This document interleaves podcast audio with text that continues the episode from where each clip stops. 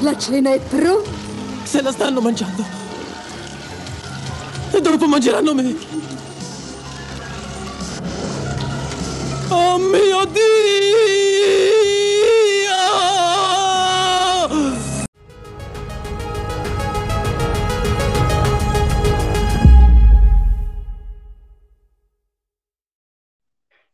Ciao, questa è sempre la Porta Rossa. Io sono sempre Anna Maria, ma questo è un episodio un po' speciale. Eh, abbiamo deciso, perché siamo in due, di portare un argomento un, un po' particolare, una cosa un po' diversa. E ehm, intanto ti vado a presentare la persona che sarà con me e soprattutto perché è lei l'esperta dell'argomento di cui andiamo a parlare e secondo me ci sarà da farsi grandi risate. Io te la presento, eh, si chiama Carmen e lei gestisce una newsletter di cinema tutto al femminile che si chiama La Smarginatura. Saluta Carmen. Ciao, ciao a tutti, chi è in ascolto. Sì, come ha detto Anna Maria, ho appunto questo canale inizialmente, canale Telegram, La Smarginatura, che poi è diventato anche profilo Instagram, eh, newsletter, dove ci occupiamo anche di traduzione di testi della Film Feminist Theory. E niente, questo.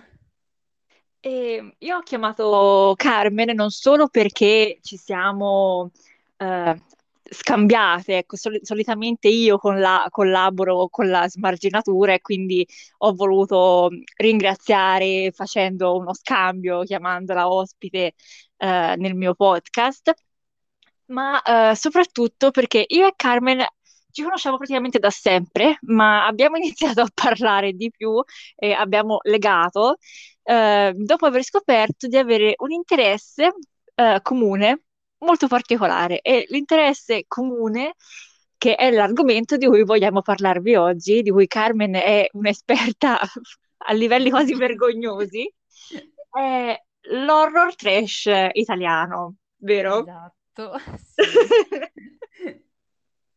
Come ti è venuta a te questa passione? Io mi vergogno a dire ovviamente grazie a Yotobi. Allora, io un po' sì, è vero, anch'io un po' per YouTube devo dire, eh, perché sì, ave- ma avevo forse 15-14 anni, mi capitava già di vedere qualche video su, però eh, sostanzialmente devo dire che ho passato molto tempo con i miei nonni Mhm. piccola e questi, sai, erano film di genere che passavano mh, sulle reti, tipo Rete 4, queste robe Mhm. qui. E quindi insomma sì, reminiscenze di un'infanzia passata a casa dei nonni, sostanzialmente. Ehm, io inizierei a parlare, soprattutto faccio parlare moltissimo Carmen. Questo sarà un episodio in cui parlerà moltissimo lei, che è proprio Mhm. espertissima. Inizierei a farla parlare su un film di cui ha anche degli aneddoti molto divertenti e molto locali. Sì.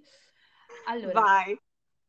allora, eh, sono due film in particolare diciamo, Mhm. oggi vorrei parlare con te. Uno è eh, Non si sevizia un paperino di Lucio Fulci Un e classico. l'altro è Alien 2 del grandissimo Ciro, Ciro Ippolito. Beh, Alien Alien 2 2 sulla sulla Terra è... Terra, Alien 2 sulla esatto. Terra è, è un classico, per chi non lo conosce, dovete recuperarlo adesso. Esatto. Ehm, beh, comincerei con Non si sevizia un paperino, eh, Vai. perché è mm, veramente, a parte vabbè, un capolavoro, ma anche questo, diciamo, è un- veramente un classico del Sì. genere horror giallo, perché mm, ha creato, ecco, ha dato vita a un topos dell'horror ben preciso. Tu poi sei esperta di horror, quindi lo saprai già meglio di me. Parlo- Io sono più di... esperta proprio di horror, diciamo, filo- filosofia. Tu invece sei proprio più su questo genere qui, sei proprio più l'esperta. Fai finta che io non sappia niente, ok? ok. Sì, beh, eh, questo è proprio davvero un classico perché mh, più che, come ho detto, apre le porte a un genere totalmente nuovo nel, ecco, nell'horror.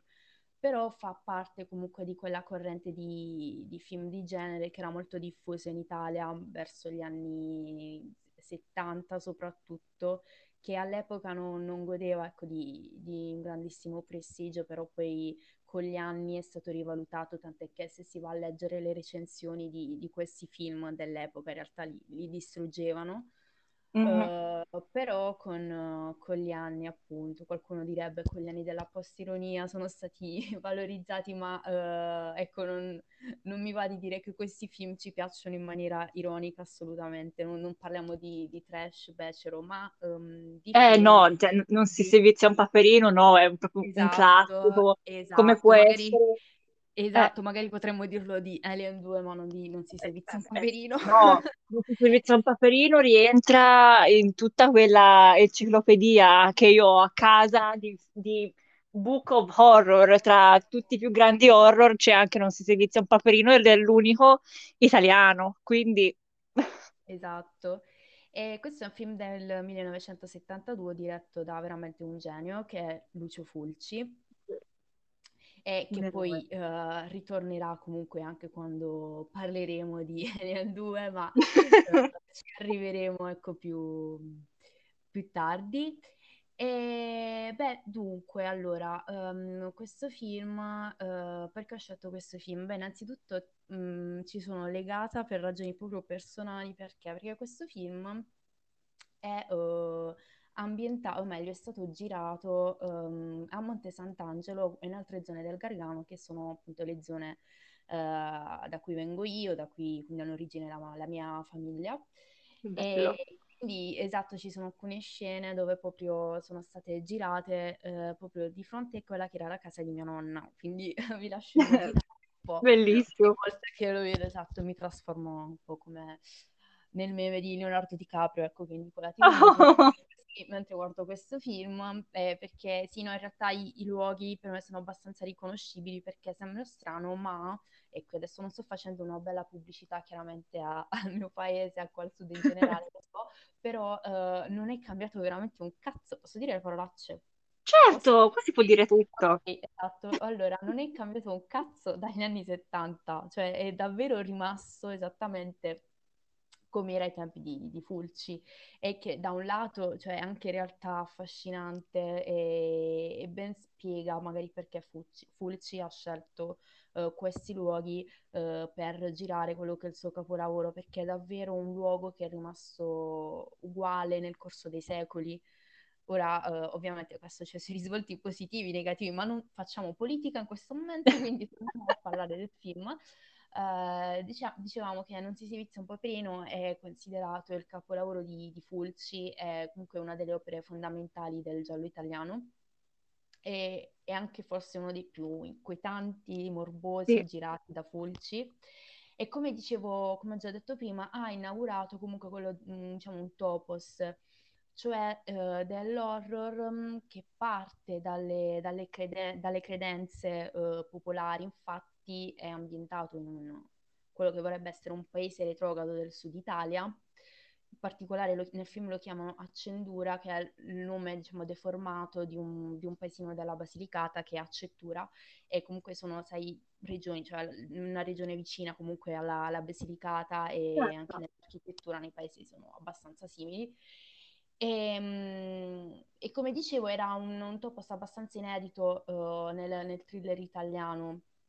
Eh, e comunque ancora oggi viene abbastanza sfruttato, non so, penso che ne so, Classic Horror Story o anche Sicilian Ghost Story, cioè che sono tutte quelle storie horror che partono da un pretesto un po' thriller, un giallo, perché sono Certo. legate a, a- a degli omicidi, in particolare quello di Sicilian Ghost Story è, um, era, non so se l'hai visto, però praticamente era un fantasy, diciamo, legato alla sparizione e all'omicidio del ragazzo, no, Giuseppe Di Matteo, del bambino, Mhm. e, e quindi appunto ha dato vi- vita a questo, a questo filone dove giallo, fantasy, so- sovrannaturale si Ma poi mi viene, mi viene in mente anche tutta la produzione horror di Pupi Avati, c'è anche l'ultimo, Il Signor Diavolo, è proprio, cioè, va proprio su questa esatto. tradizione folcloristica qui. Esatto, e poi tra l'altro il soggetto del film di Fulci è ispirato a un fatto reale avvenuto a Bitonto, Ah, che è un altro paese della Puglia, sì, questo non lo fu, sapevo. ci furono una serie di, di omicidi con bambini come, come vittime e, ehm, e come dicevo, ehm, qui è molto importante appunto il- l'elemento delle, delle credenze popolari, no?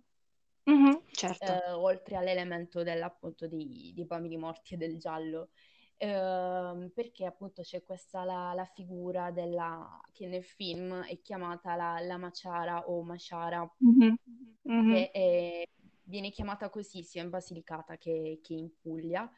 E questo termine fa, significa appunto la fattucchiera, no? Cioè, Ah, certo. eh, deriva appunto dal, dal latino tardo, proprio significa magia, fattura, e, e quindi rappresenta appunto la figura della fattucchiera e in realtà è facile, basti pensare anche al termine Megera, no? Che è Sì, personaggio eh, della certo. greca hanno lo stesso valore semantico, appunto non è difficile immaginare il- la trasformazione della parola che c'è stata Anche perché cioè, siamo letteralmente figli, cioè voi al sud siete letteralmente figli della cultura greca, quindi cioè... Esatto, esatto. E sì, c'è stata veramente una, una simbiosi tra cultura greca, cioè tutto il Mediterraneo. Insomma, di, di noi si dice che siamo degli, degli occidentali imperfetti, perché in realtà nella nostra cultura c'è anche molto del- de- delle culture del Mediterraneo. Detto ciò, comunque, ehm, in Puglia, diciamo, tra l'altro, proprio la, crediamo nella, crediamo, cioè nella figura della gatta maciara, che sarebbe la strega, cioè si- c'è questa credenza che le streghe di notte diventano dei, dei gatti che si, si arrampicano sui tetti, da qui anche, sai, la, la credenza del legata al gatto nero Certo, certo. eccetera, eccetera. E mh, nel film di Fulci c'è proprio questa, questa figura della Maciara che poi si scopre che ha anche commesso alcuni, alcuni omicidi. Non, non vorrei fare troppi spoiler magari per chi vorrebbe vedere il film, però in realtà non è, diciamo, lei la, la colpevole di tutto il giro che ci sta in questo, in questo film. E in realtà eh, per già la prima scena ecco, del film suggerisce un po' chi, qual è mh, diciamo, l- l'autore dietro questa serie di omicidi. Infatti il film si apre con dei bambini che si confessano in una chiesa. Eh. E, e infatti il, uh, il colpevole ecco, di, questi, di questi omicidi, spoiler, spoiler se non volete non sentire, Momento Alberto, spoiler. esatto, e, e tale Don Alberto eh, che um, verso la fine del film, diciamo, confessa tramite alcuni flashback di, di essere stato lui l'assassino di, di questi bambini, perché appunto tutto il film si basa sulla sparizione e l'omicidio di questi bambini uccisi per farli rimanere puri, eh, salvarli dalle, dalle tentazioni, ecco. Mhm. E, e questo, quindi questo bisogno, sai, di, uh, di uccidere in nome di un ideale alto cristiano, saprai meglio di me appunto che è stato ripreso tantissime volte? Certo. Come ad esempio Midnight Mass, no? La figura di Eh, quello è il primo esempio lampante che mi viene in mente, quindi i deliri di queste persone, Scusa, è un che... piccolo, è un piccolo spoiler così organizzativo, ci sarà un, un episodio totalmente dedicato a Midnight Mass. Esatto, no, Quindi proprio visto che lo abbiamo amato entrambi, mamma mia. E, mm, e Ma poi, pure la nostra amatissima Saint Maud. esatto, esatto, infatti stavo per dirlo proprio io, Eh. nel pensiero. E, mm, e poi, eh, insomma, in questo film c'è veramente un po' di tutto, no? Di quegli elementi del giallo, dell'horror, per questo io lo, lo adoro. C'è, c'è anche la magia nera, no? I, Sì. questi riti delle bambole, no? Che riproducono i corpi dei bambini. E, mm, poi c'è il personaggio di Barbara Boucher che io non so se è un caso, no? Ma mi ricorda troppo, sai, come è vestita, come recita, come si trucca il Mm. personaggio di The Love Witch, che è un film che entrambi abbiamo, Eh, no? non ci avevo mai pensato. Ma sono uguali, sono uguali. Non ci avevo mai pensato. Madonna, Sì. com'è bella lì. A parte lei è sempre bella. Mamma mia, ma infatti poi lei la regista in realtà no, è molto appassionata di questo cinema di genere, quindi io non escluderei che magari eh, Magari se abbia lo sia visto. Sì, sì, sì, sì. E tra l'altro lei, questo personaggio, è anche un po' rappresenta la donna, quella un po' lussuriosa, ecco, diciamo Sì, così, tant'è sì. che c'è quella famosa scena di lei completamente nuda che provoca il bambino e fu quella scena che poi si, diciamo, le costò, costò a, a Fulci la, la denuncia, la censura, ecco, perché chiaramente era un po' forte come... A parte che in quel periodo cioè, c'è proprio il gruppo di questi registi, loro facevano a gara chi raccoglieva più denunce, Esatto, probabilmente. esatto, esatto. Ehm, poi a proposito dell'ambientazione, eh, vabbè, vi ho citato Monte Sant'Angelo, ma in realtà ci sono altri luoghi del Gargano come- che sono tutti fortemente legati, no, alla, alla religione cristiana, perché la mia zona, eh, sai, la Puglia, no? Io dico sempre, nel Salento c'è il turismo di massa, l'estate, Mhm, il sole, il certo. mare, da noi invece c'è tutto turismo religioso perché ci sono una serie di, di luoghi molto Mhm. importanti per la tradizione cristiana e quindi non è un caso che Fulci abbia scelto dato la, la materia del film. Eh, ad esempio ci sono gli, gli eremi di Pulsano, che sono dei luoghi che- dove i pellegrini eh, andavano proprio a fare gli eremiti, ecco, Certo. e si mettevano in queste grotte, quindi una, è davvero mh, suggerisce una dimensione veramente di ascetica, ecco. E ehm, per fortuna direi che alla fine ha scelto di ambientarlo lì, perché in realtà il copione originale prevedeva di ambientare la storia a Torino in un quartiere popolato dagli operai della Fiat. Ora, Ma eh, va bene la Torino sicuramente... esoterica, ma insomma... Ecco, no, ma sai, magari mh, operare questa storia in un, in un quartiere di operai forse avrebbe avuto poi magari un risvolto politico di classe, sarebbe Eh, stato anche carino, però eh, non no, era no, quello, diciamo, lo- il senso, lo, lo scopo di quei film di genere degli anni 70 perché no. erano abbastanza eh, liberi da sovrastrutture o comunque chiavi di lettura così un po' più impegnate per quanto appunto quel, quel decennio ci ha prodotto veramente capolavori dei film di genere, però non hanno niente a che fare con altri film che erano dello stesso periodo, ma eh, avevano, suggerivano sinc- sì, sicuramente un sottotesto più impegnato, cosa che non Certo. appartiene a questi film.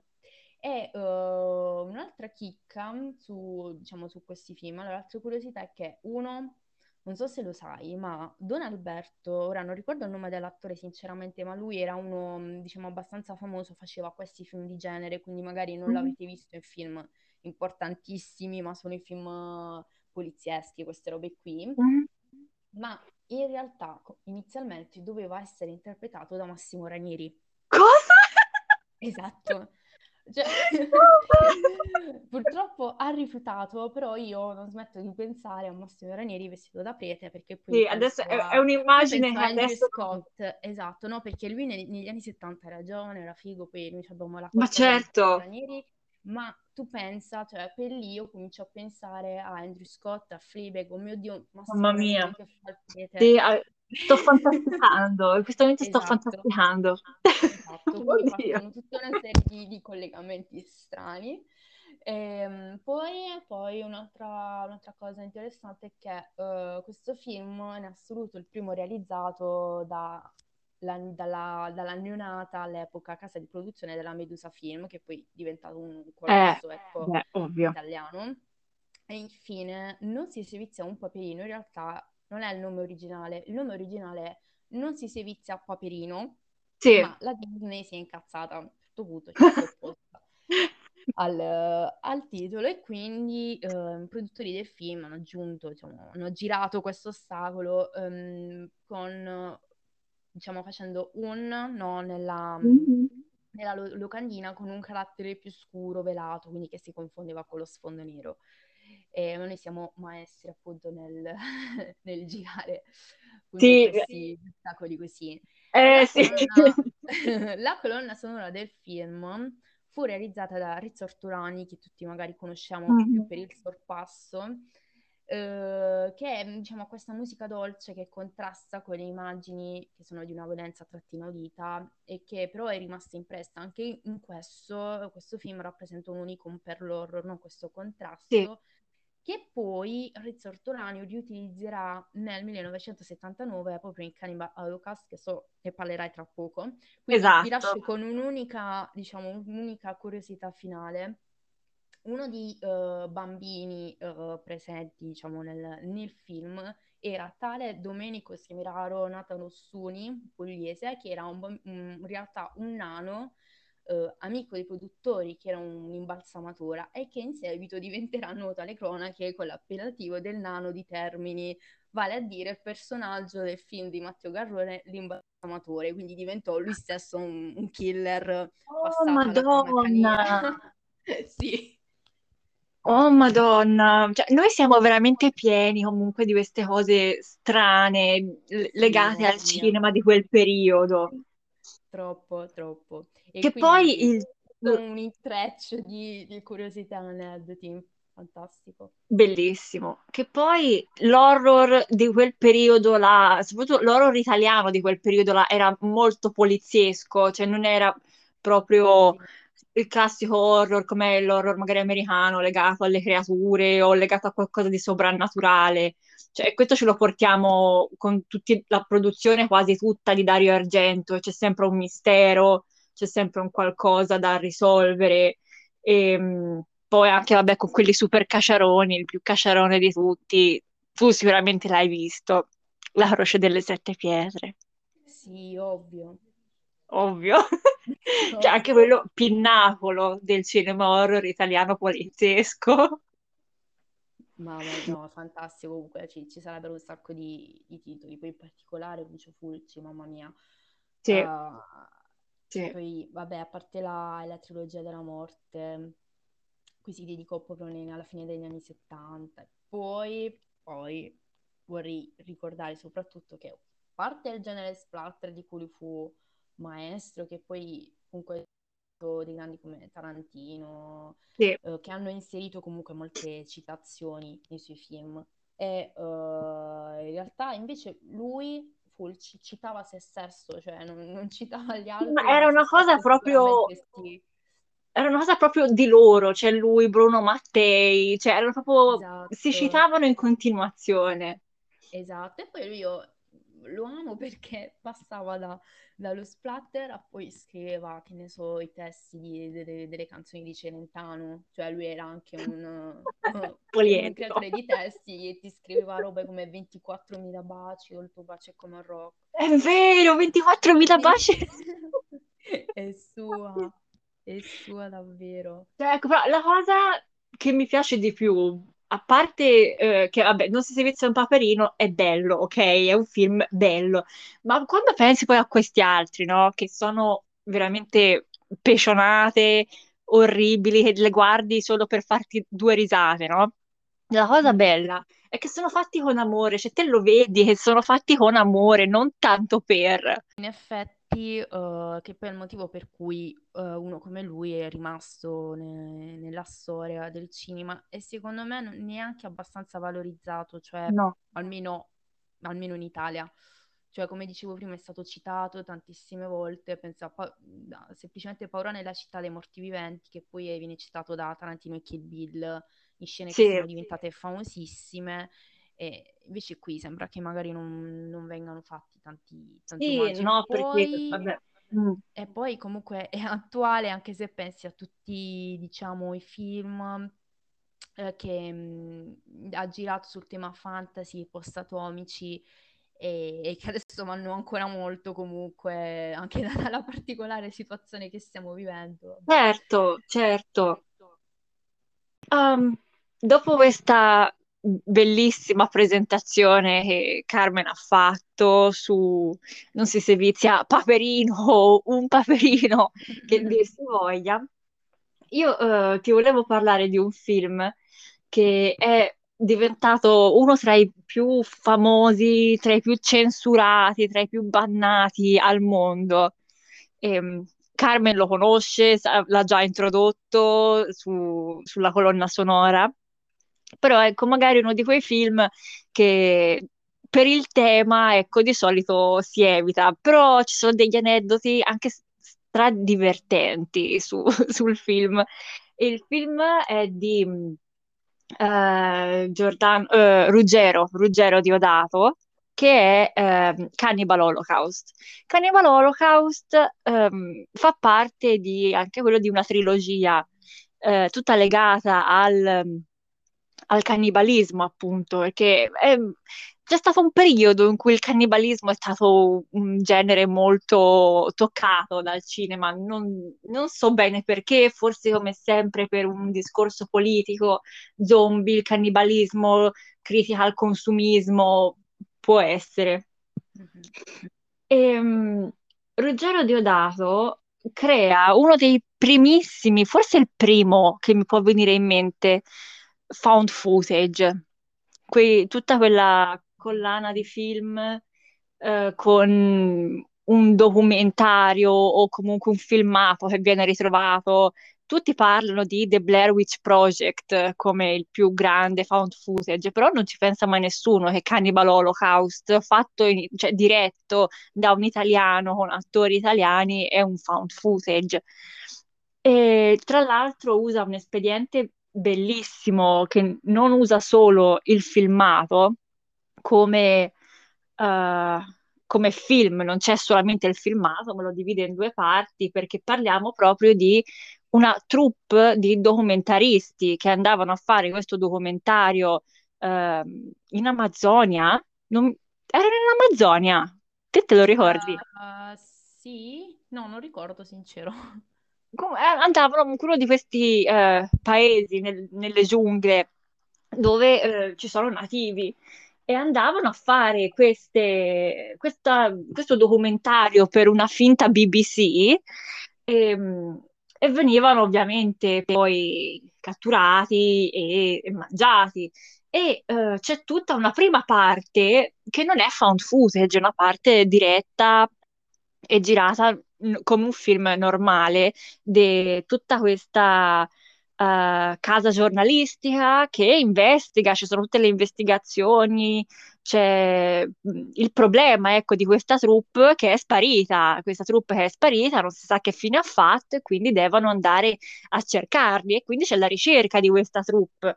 E eh, attraverso la ricerca di questa troupe che è scomparsa, poi ritroviamo i loro filmati di, lo- di quello che loro hanno vissuto.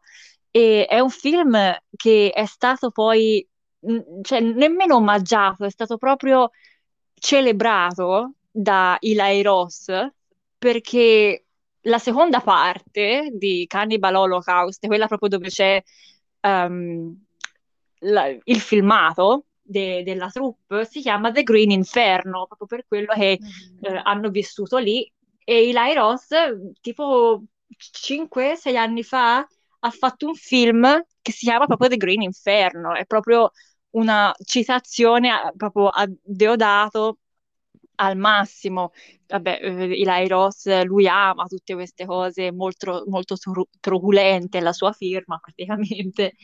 E, mm, non poteva, ecco, non, non conoscere anche questa perla del cinema italiano. Tra l'altro, uno degli attori principali di Hannibal Holocaust è Luca Barbareschi, che io non lo conosco, cioè, per altre cose, se non personaggi pecionatissimi, cioè proprio al livello recitazione cane di Boris, però ha fatto Hannibal Holocaust. Sì. Ehm, poi sicuramente il fatto che ehm, questo film comunque è un, diciamo davvero un- un'analisi d'analisi comunque critica di- Sì, della TV, mass media, quindi mh, rispetto magari a Fulci di cui parlavamo prima, magari un sottotesto un pelino più impegnato già, già ce l'ha, sì. ecco.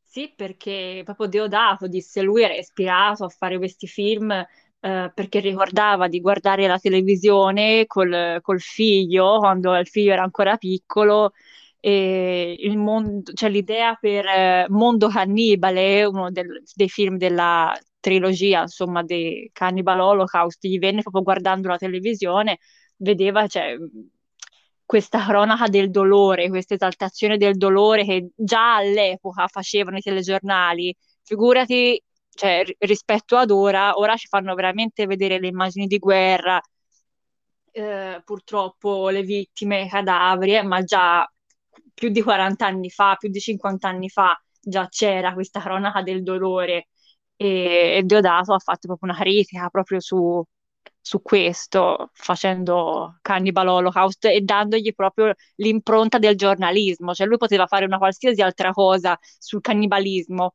e invece ha fatto proprio invece un reportage dedicato a, a, alla televisione, dedicato a come i giornalisti non si...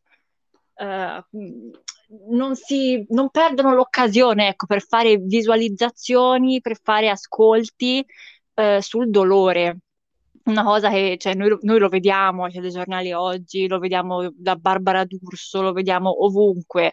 E, cioè, I giornalisti anche di, quest- di, questa finta BBC, di Cannibal Holocaust, quando scoprono che, ehm, che fine ha fatto la troupe, cioè la prima cosa che pensano è eh, mandiamolo in onda, mandiamolo in onda, facciamolo vedere, no? Facciamo vedere il cannibalismo, facciamo vedere le cose eh, le uccisioni perché eh, fa- avrebbe fatto scandalo e gli avrebbe riportato un sacco di ascolti.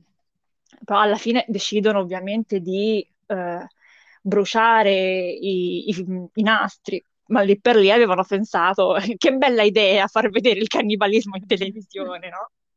Eh sì. E ci sono... Sì, volevi dire qualcosa? No, no, no, stavo appunto riflettendo su, su questa roba che dicevi, che sulla critica. E tra l'altro mi era venuto in mente un altro film che è Natural Bone Killers, quello di Oliver Stone, che però all'inizio era stato scritto proprio da, da Tarantino.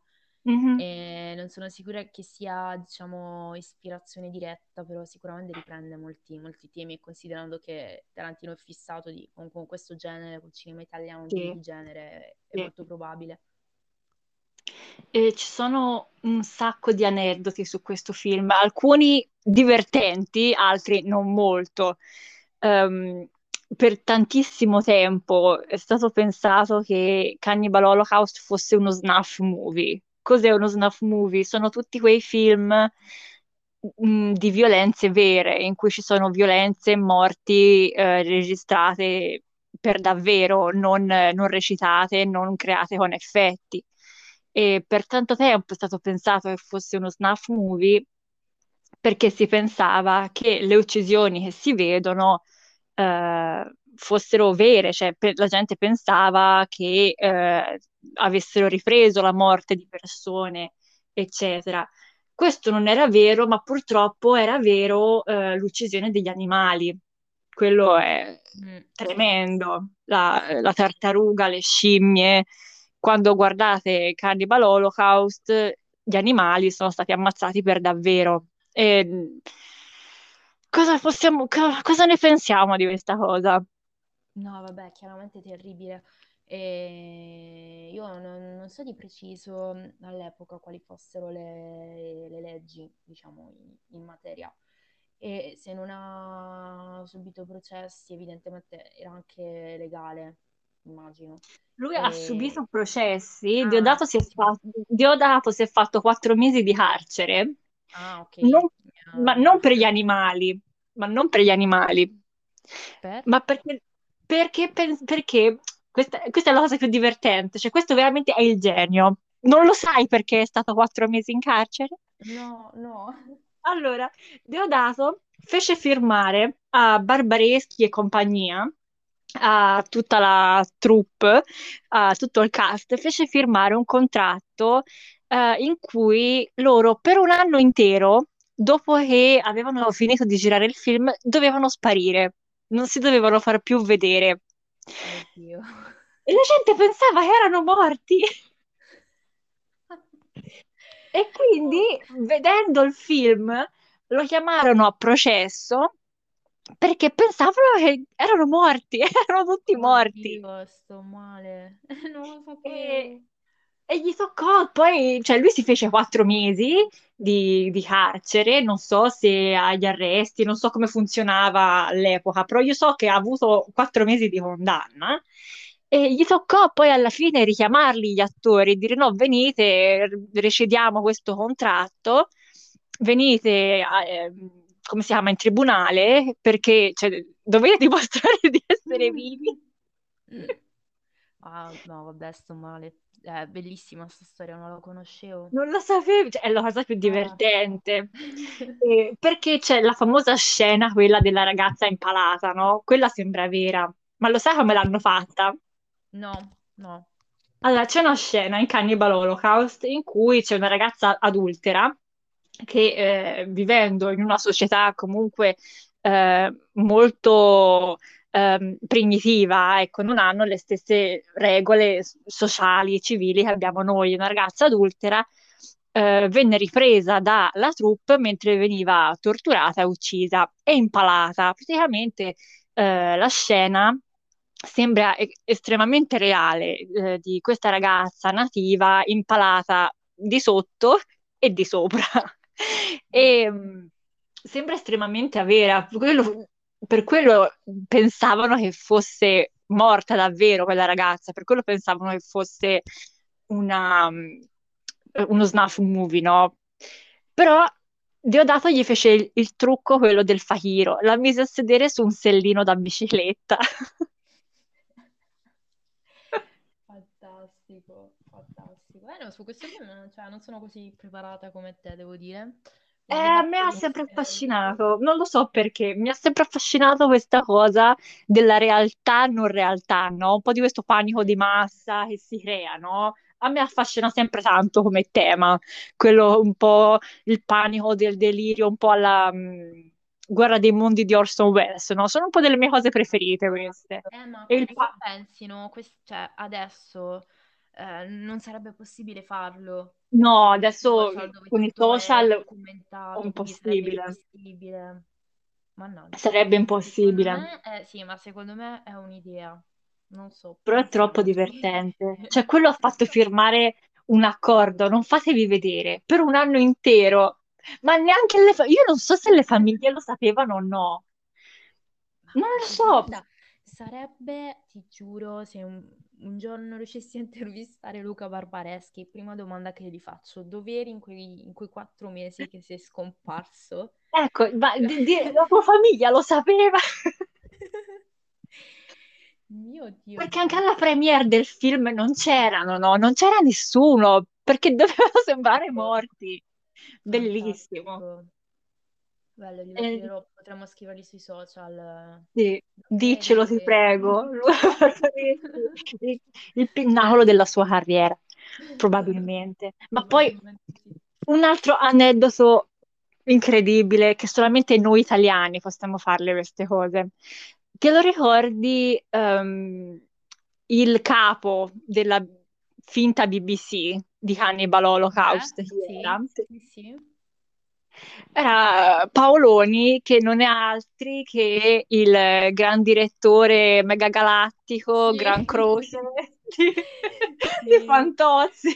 Sì, sì, sì, no, fantastica questa roba, cioè che davvero gli att- quegli attori lì di quegli anni passavano dalla Facevano tutto. sexy a capolavori dell'horror, incredibile. Sì, cioè te passi da essere uno dei personaggi più epici di Fantozzi poi fai un, film processato, bannato in tutto il mondo, come Cannibal Holocaust.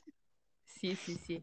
Tra l'altro mi, mi hai appena ricordato, diciamo, questo, questa roba del, dei registi e scrittori che si mischiavano, erano un po' poliedrici in questa maniera. Dato che prima hai citato Pupi Avati, mi sono anche Mhm. ricordata che lui ha scritto un film di, di Lucio Fulci, ma era Quale? Eh, ma sì, ma era una commedia sexy. Ma lo vedi? Ma, eh, ma era tipo Dracula in Brianza, una roba del genere. Cioè, Dracula in Brianza. sì, te lo giuro. Dracula in Brianza è tipo l'esorciccio. Questi capolavori. Esatto, mamma mia. No, fantastico. A proposito di capolavori, Alien 2. Esatto. Allora, eh, facciamo- ho fatto bene quindi a citare un'altra volta Lucio Fulci perché in Sì, realtà il sì. merito, o potremmo dire la colpa, di Alien 2 è proprio sua. Perché? Beh, perché un giorno era il 1980, quindi più di 40 anni fa, eh, Ciro Ippolito, il grandissimo Ciro Ippolito, che è Un eroe. eh, esatto, il nostro eroe che ehm, ricordiamo soprattutto per un, un capolavoro di genere il quale è Arrapao. Eh sì, ehm, degli Squallor. esatto, andò Mhm. al cinema a vedere un film che ehm, era proprio un film di, di, di Lucio Fulci, vale a dire Zombie 2. Ora, scritto proprio zombie, no zombie, è zombie, scritto proprio Ma, come l'ho pronunciato. Zombie Ehm, 3 era di Ippolito, no? eh sì, esatto. Eh. Questo Zombie 2 così era, era un uh, film splatter eh, di Lucio Fulci che ebbe tra l'altro un successo internazionale eh, non, non da poco, no? Anzi, è considerato ancora oggi uno dei più importanti dell'horror italiano, come Sì. citavo prima. E mh, diciamo all'epoca comunque era, non era raro che film italiani, europei, se anche a basso budget, mh, eh, riprendessero, comunque fossero ispirati ai grandi film americani per, per cavalcarne un po' il successo, diciamo, e Zombie 2 era proprio uno di questi, cioè si presentava tra l'altro come il sequel di- del primo film di, di Romero, del- dell'anno prima, anche tra Sì. l'altro, ma eh, aveva comunque una, una trama diversa.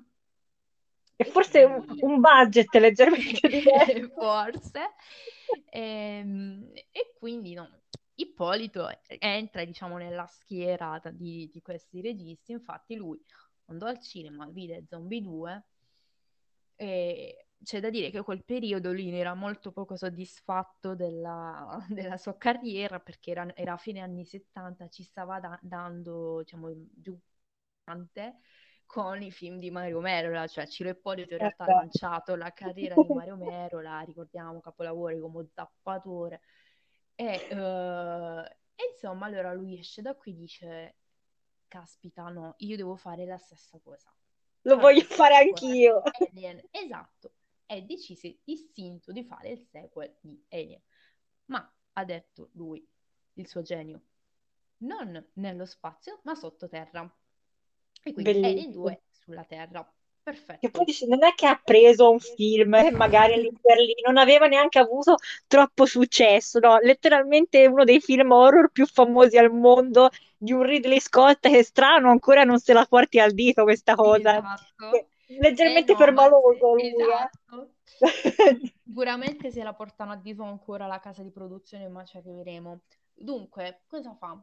Mm, parla col suo produttore, che era Angelo Stella, che è un produttore famosissimo di questo, diciamo, di questa corrente di film di genere. E mm, come si, si faceva all'epoca? Si mette un annuncio su, su un giornale con la sua idea, il suo script, diciamo, la sua sinossi. E eh, il giorno dopo l'annuncio di questa, di questa sua idea di voler fare questo film, in realtà lui viene contattato da molti distributori, case di produzione. Ah, dobbiamo fare assolutamente questo film. Eh, come dire, lui l'ha fatto quasi ironicamente per dire, ma sì, ma dai, Eh, per scherzare, sì, sì. Scherzare. E poi in realtà è successo davvero. E così eh, viene contattato eh, da dei primi produttori e mm, in- veramente in pochissimo tempo, in pochi giorni, lui chiuse questo contratto e riceve in mano contanti 400 milioni di lire, che per l'epoca, cioè, è una cifra Un, un enorme. fracco, esatto. Vabbè, tanto Esatto. ci ha pagato gli avvocati. Esatto. No, Ora, cosa fece con questi soldi? La, la cosa più sicura, la prima, è che andò nella concessionaria sotto casa, si comprò una Jaguar. Cioè, quella è la prima cosa di cui abbiamo certezza. Abbiamo le prove, Ma poi si comprò un fece, macchinone. mi sbaglio, si fece pure una vacanza tipo a Monte Carlo o a Nizza. allora, allora, questa, questa è poi tutta una leggenda, perché Eh, io sapevo si stesso... fece la vacanza. Eh no, allora lui stesso diede diversi- diverse versioni di cosa fece con Mm, questi soldi e quindi non abbiamo la, la prova, cioè la- mm. non abbiamo notizie certe. Una versione dice sì che andò a Monte Carlo, una disse che andò a Cannes eh, spendendo coche e mignotte. Uh, poi un'altra, un'altra volta ha detto no, guardate, non era vero, in realtà eh, quei soldi furono usati da Angelo Stella per ripagare i suoi debiti con la banda della Magliana. Pure, cioè, non puoi mettere in mezzo la mafia, poverino. Cioè, sì, pare che in realtà questi grandi capolavori come Arrapao, eccetera, eccetera, furono ehm, prodotti con i soldi della banda della Magliana e Angelo Stella aveva accumulato questi debiti e quindi li aveva finalmente ripagati. Ma poi perché la banda della Magliana avrebbe voluto dei film come quelli? Ok. La domanda è perché no a questo punto? Allora, insomma, quindi loro restano senza soldi, però il film va fatto, cioè mm, devono farlo. Allora cosa fanno? Cercano di mettere in piedi qualcosa da mostrare ai, ai distributori. Bu- Buttò giù una storia che parla sempre dal concept delle uova venute dallo spazio, mostri che uccidevano gli umani, però dice, ma sai che c'è? Ambientiamolo in una grotta, per essere più precisi. Non si vede niente, quindi non ci dobbiamo Esatto, spendere neanche un esatto. euro. E ne visitò un po' fino a quando tornò qui in Puglia e qui la Puglia viene di nuovo in nostro soccorso Eh, perché le girò, eh, girò praticamente il film nelle grotte di Castellana, che sono in provincia di Bari. Ma non contento, cosa fece? Per mm, diciamo, mostrare le immagini, prese un dépliant turistico, cioè per turisti, prese questo dépliant turistico, ingrandì, diciamo, ritagliò eh, la foto all'interno di questo dépliant e lo mostrò ai distributori. ma stai Dicendo, scherzando? no, assolutamente, dicendo, Io non la ecco, sapevo questa cosa. ecco le scenografie che stiamo realizzando, questo è il nostro concept eh, magnifico, per questo ci servono più soldi. Praticamente quindi, il suo, il suo storyboard esatto, era tipo un cartellone, quelli delle elementari, che fai il collage. Bello. Esatto, fantastico. Ci cascarono questi, questi poveretti e gli danno altri soldi. E con quei soldi che gli diedero a quel punto lui realizzò tutto il film. Inizialmente, tra l'altro, non doveva essere lui a, a girare il film, però chiaramente nessuno era, Ormai. voleva cimentarsi in queste imprese. Lo propose addirittura a Mario Bava, che era un suo amico stretto, Mario Bava, alto grandissimo del, del genere. Ma Bava E aveva una dignità. Esatto, però o perché era suo amico gli diede qualche consiglio, tipo, ma perché per fare l'immagine del mostro? Ah, non c'hai soldi per fare il mostro? Tranquillo, fallo in soggettiva, vai al macellaio, compra la trippa, mettila attorno alla telecamera e così abbiamo il mostro di Alien 2 del Ciro È Ippolito. bellissimo, è Esattamente bellissimo. così. E quindi lui, visto che nessuno voleva fare questo film, ha detto vabbè, lo giro io con lo pseudonimo di Sam Cromwell, sai, per darsi un po' Certo, perché poi si davano un americano. tono all'epoca. Esatto. Poi eh, lui chiaramente eh, tutta questa trippa interiore di animali sanguinate eh, ne serviva molto, quindi lui ogni giorno prendeva questa carne, ma, ma chiaramente i soldi finivano, quindi non poteva comprarne più di tanta, quindi lo teneva in una specie di, di sgabuzzino, la teneva lì e col passare dei giorni andò a male. I Eh, vicini chiamarono la polizia perché pensavano ci fosse un cadavere in decomposizione. in as. Quindi, esatto, e quindi lui si trova anche nella posizione di dover spiegare, no, guardi, stiamo girando un film, bla bla bla. E um, un'altra chicca, praticamente i suoni. Come fare i suoni del mostro, che abbiamo la soggettiva dell'occhio, come facciamo i suoi suoni? Praticamente um, riprese il suono del, di un operatore che, che russava mentre dormiva. Andò La. L'avevo sentita. E quindi, ecco, come fatto? Realizzato un genio. Mo- sì, no, no, no, davve- davvero, davvero un genio. Perché E quindi, e quindi niente, uscì fuori questo, questo film dove c'è una giovane speleologa che ha queste specie di crisi sensitive, sì, c'ha i momenti, sì. Esatto, dovrebbe essere una grotta in California tecnicamente, ma in realtà è a Castellana Grotta in provincia di Bari. E, eh, e mentre sono lì arriva una navicella spaziale che porta cos- con sé queste strane rocce bluastre che sono in realtà uova di alieni che assumono sembianze umane, che distruggono persone, volte e soprattutto fanno esplodere loro la testa. La scena E della quindi questo- bambina. Esatto, quindi Madonna. strage, fa strage, da cui chiaramente si salva solo la protagonista e qui diciamo la final girl. Eh sì, eh. Però nel frattempo, poverina, lì è l'unica che sopravvive a sta ragazza perché tutta l'intera razza umana è scomparsa, lei si è salvata il culo perché stava nelle grotte di Castellana. E quindi niente, questo film quindi fu così raffazzonato un po'. E addirittura gli accordi prevedevano anche un'anteprima ad Hollywood. E nelle, diciamo, nelle mm, proiezioni stampa ebbe anche un relativo successo, cioè, eh, non, mm, ok, la critica l'ha stroncato, però c'era qualcuno divertito di qua e di là, quindi insomma. Eh, Finché una mattina non si sveglia Ridley Scott e dice voglio fare il Esatto, sequel di Alien. E poi gli dicono no, l'hanno già esatto, fatto.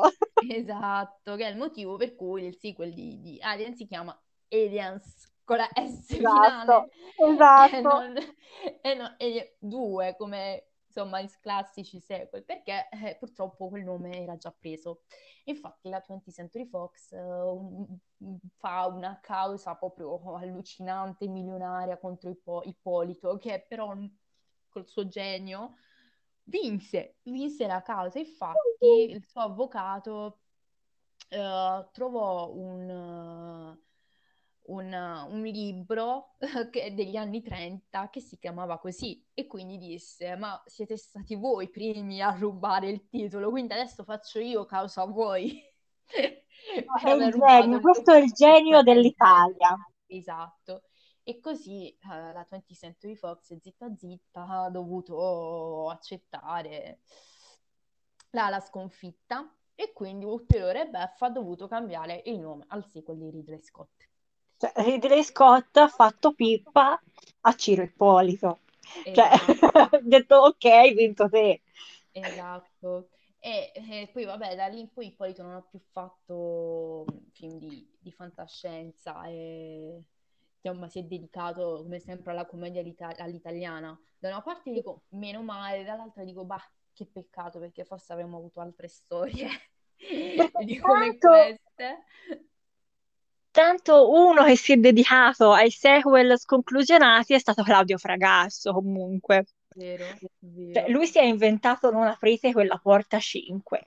Mamma Cioè, mia, non aprite quella porta 5, il capolavoro di Zombie 3, ma soprattutto Troll 2. L'hai mai visto Troll 2? Sì, Sì. Eh. sì, sì, fantastico. Che poi Troll 2 subentrato perché lo doveva fare Fulci. Ah sì, no, questo non lo sapevo. Eh, Troll 2, quello di Oh My God, la scena Sì. famosa, che vabbè, te, tra l'altro- te- te non lo sai perché noi stiamo parlando adesso nel passato, ma nel futuro questo episodio si aprirà con la scena di Troll 2 di Oh My God. Ah, Mm. ah, ok, fantastico. Tra l'altro Eh, anche lui, se non sbaglio, in Troll 2 usò lo pseudonimo, cioè questa cosa degli sì, ma pseudonimi tutti usavano gli pseudonimi all'epoca, non sai mai chi erano, ma erano sempre loro, erano sempre loro. Eh, lo doveva fare Fulci, ma non so perché. Poi lo fece Fraga- Fa- Fragasso, però bellissimo pure quello, per fare gli effetti della magia della strega usare i popcorn. Cioè, la scena Sì, della... tra l'altro, tra l'altro, se non sbaglio, scusami se ti interrompo, Sì, il Troll 2 era scritto, cioè in realtà la sceneggiatura era di una donna, adesso non ricordo il nome, non ricordo. Rossella Trudi, sì, no, eh, sì, era Rossella Trudi che, no, aspetta, mi viene da ridere, perché poi in realtà lei scrisse anche certe fi- fiction di Canale 5, come Palermo, Milano sono andata, sai quelle sulla Sì, mafia che poi pure quello era di Fragasso, eh. Cioè, pure quello è tutta roba di Eh, esatto, Fragasso. vero, vero. Cioè, No, vabbè, eh, sto male. quindi c'è roba pazzesca. Eh? Sì, perché cioè, il, il trittico erano sempre loro, erano Fragasso, eh, Fulci e Mattei. Mattei ha continuato, cioè lui fino alla fine a fare film autocitando quelli precedenti, Sì, sì, sì. Che meraviglia, tipo mamma mia. La tomba. L'hai visto? No, questo no. Non l'hai visto, La No, tomba? no. Eh, La tomba di Bruno Mattei è probabilmente il suo più grande capolavoro. Praticamente parla di questi studenti che poi, studenti tipo di un, di un liceo americano che avranno però tipo 40 anni per gamba, però sono studenti di un liceo americano, ehm, che non solo recitano male, ma sono doppiati pure peggio, pe- peggio di The Lady di Lori del Santo, molto Ah sì, peggio. perché è, è vero, esatto, sta roba delle, di doppiaggi all'epoca, cioè ti Eh, certo, per il tocco internazionale, no? sì. E loro andavano mh, in esplorazione, non mi ricordo, and- dovevano fare una gita perché erano tipo la classe di archeologia, dovevano andare in gita a fare un'esplorazione da qualche parte, si risvegliava un un vampiro, un qualcosa, insomma, c'era qualcosa, ecco, di, di mostruoso. Tutto molto bello, tutto molto interessante, cose deliranti. Peccato che tipo tre quarti del film sono rubati a, a Tarantino. È letteralmente la scena, quella di Dal tramonto all'alba, Sì. quella eh, del nightclub dove c'è la ballerina Mhm. serpente, no? Quella- Sì, C'è quella, sì, sì. c'è No, c'è quella scena lì dentro la tomba. Fantastico, ah, ok, C'è quella scena lì. di film da recuperare allora. Assolutamente. Cioè, quello lì è il film che te lo guardi e fai, "Que- quella l'ho vista, l'ho già vista, perché sono tutte scene tagliate e incollate da altre cose. C'è tipo tutta una sequenza de- del film, quello, mamma mia, come si chiama? Dell'Armata delle Tenebre. Ah sì, ok. C'è tutta una sequenza dell'Armata delle Tenebre, proprio- proprio- vedi gli stacchi dal film di, di Mattei, poi vedi l'attaccatura, proprio l'appiccicaticcio con lo sputo sulla pellicola di un altro film. Beh, comunque, infatti, come si dice, il, me- il mediocre copia, il genio ruba, cioè... Eh, certo, eh, Questi certo, ma sono perché tutti geni, è fatto me. proprio con amore, cioè proprio li vedi, sono fatti con amore, con la voglia di farli, con 5 euro, gente raccattata per strada, però con la voglia di farlo. Esatto, E questo è il fantastico. bello, un po' dell'horror trash italiano. Ehm, penso che abbiamo fatto una lunga gu- guida al cinema horror, sia trash sia non trash, perché siamo partite da due pellicole molto serie e poi abbiamo buttato tutto in caciara, un po' come facevano loro registi, no? E come facciamo sempre anche io e te E comunque. come facciamo sempre, che partiamo molto serie e poi dovreste vedere le nostre chat, fra me e Chiara. Non le vuole vedere nessuno, fidati. O- oppure, perché no? Ehm, io ti ringrazio per essere stata mia ospite tantissimo e io vi, vi aspetto, ti aspetto al prossimo episodio, che non sarà sicuramente divertente come questo, però magari un'altra volta rifacciamo una cosa insieme. Certo, non vedo l'ora. Sarà molto divertente. E ti saluto e alla prossima. Ciao! Ciao, ciao ciao.